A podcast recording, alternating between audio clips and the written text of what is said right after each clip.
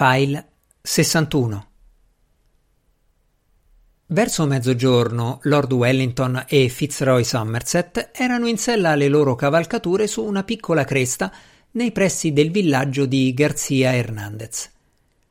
Sulla piana rocciosa sottostante parecchie brigate di dragoni britannici si stavano preparando a caricare alcuni squadroni di cavalleria che formavano la retroguardia dell'esercito francese. In quel momento si avvicinò il colonnello De Lanzi. Ah, colonnello, lo salutò Lord Wellington. Mi avete trovato qualche napoletano? Tra i prigionieri non ve ne sono, milord, ma il signor Strange ci ha suggerito di cercare tra i cadaveri della battaglia di ieri e con la sua magia ne ha identificati 17 come napoletani. Cadaveri? esclamò Lord Wellington sorpreso posando il cannocchiale. Perché diavolo vuole dei cadaveri? Glielo abbiamo chiesto, milord, ma è stato evasivo e non ha voluto rispondere. Però ha chiesto che i morti fossero trasportati in un luogo sicuro dove non possano essere manomessi o distrutti. Beh, suppongo che non sia giusto impiegare un mago per poi lamentarsi perché non si comporta come tutti gli altri, osservò Wellington. In quel momento un ufficiale lì vicino gridò che i dragoni avevano spronato i cavalli e stavano galoppando verso i francesi, con i quali stavano per scontrarsi. Immediatamente le eccentricità del mago furono dimenticate. Lord Wellington puntò il cannocchiale e tutti i presenti rivolsero la loro attenzione alla battaglia. Nel frattempo, Strange era tornato al castello di Alba de Tormes e nella torre dell'armeria, unica parte ancora in piedi, aveva trovato una stanza che nessuno stava usando e se ne era appropriato. I quaranta libri di Norrell erano sparsi in giro, ancora più o meno interi, sebbene qualcuno avesse un'aria decisamente malandata. Il pavimento era coperto di taccuini e pezzetti di carta sui quali Strange aveva scribacchiato formule e incantesimi. Su un tavolo al centro della stanza stava una larga e bassa vaschetta d'argento piena d'acqua. Le imposte erano sigillate e l'unica luce proveniva dal bacile. Tutto considerato, era il vero antro di un mago e la graziosa cameriera spagnola che a intervalli regolari portava il caffè e i biscotti alle mandorle scappava via terrorizzata non appena posato il vassoio. Un ufficiale del diciottesimo Ussari di nome White era stato chiamato per aiutare Strange, avendo vissuto per un certo tempo presso l'ambasciata britannica a Napoli ed essendo un linguista capiva perfettamente il dialetto napoletano. Strange non ebbe nessuna difficoltà a evocare le visioni, ma come aveva previsto, queste non fornirono in pratica nessuna traccia riguardo al luogo dove si trovavano. I cannoni, scoprì, erano seminascosti dietro alcuni massi rocciosi giallastri, del tipo che si incontrava dappertutto sul territorio della penisola, e gli uomini erano accampati tra olivi e pini, alberi che lo sguardo incontrava in ogni direzione.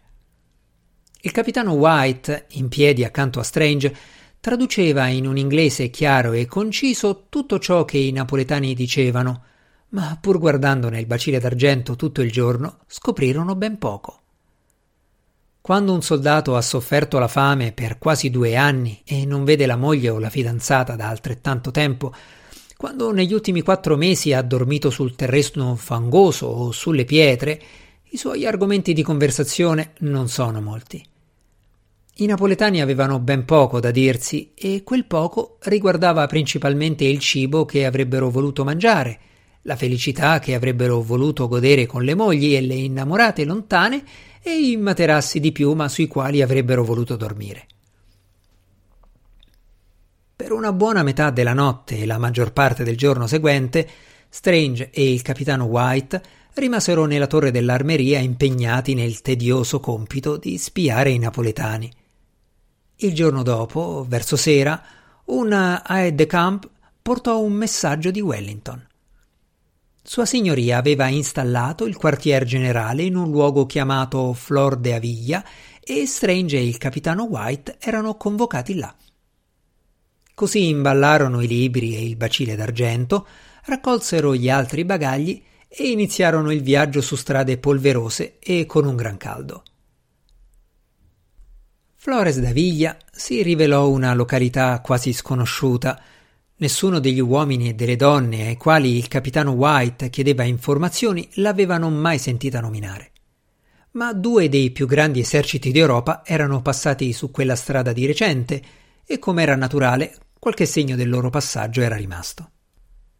Strange e il capitano White scoprirono che la cosa migliore era seguire la pista indicata dai bagagli abbandonati dai carri rotti, dai cadaveri e dai corvi neri che banchettavano.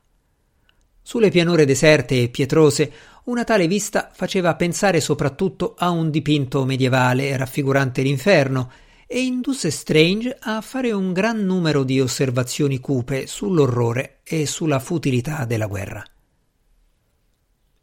Solitamente il capitano White, un soldato di mestiere, si sarebbe sentito spinto a protestare, ma era anch'egli influenzato dall'aspetto lugubre del paesaggio che li circondava e si limitava a rispondere Verissimo, signore, verissimo. Un soldato, però, non deve indugiare troppo a lungo su pensieri di quel genere.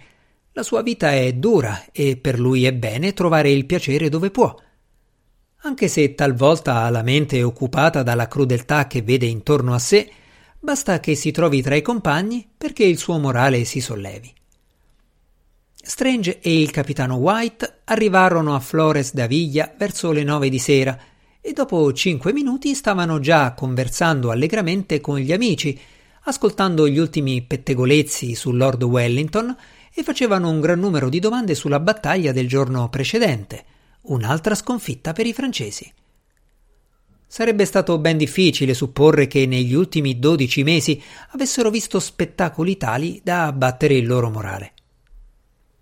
Il quartier generale era stato posto in una chiesa in rovina sul colle che dominava il villaggio e là li stavano aspettando Lord Wellington, Fitzroy Somerset, il colonnello De Lanzi e il maggiore Grant.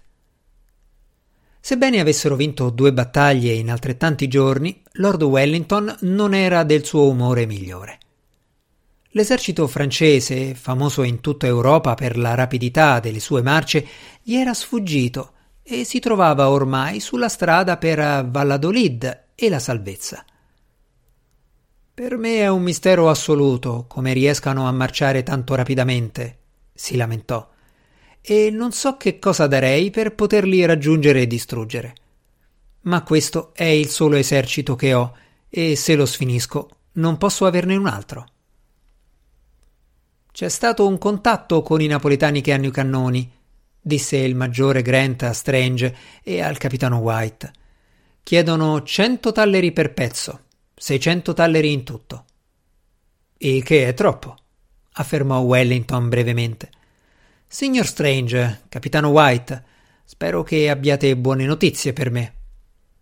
Non direi, milord, rispose Strange.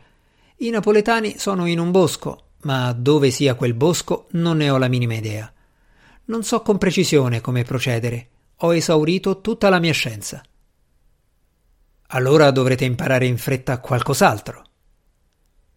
Per un momento parve che Strange stesse per rispondere in malo modo a sua signoria, ma si trattenne, sospirò e chiese se i diciassette napoletani morti fossero stati conservati al sicuro.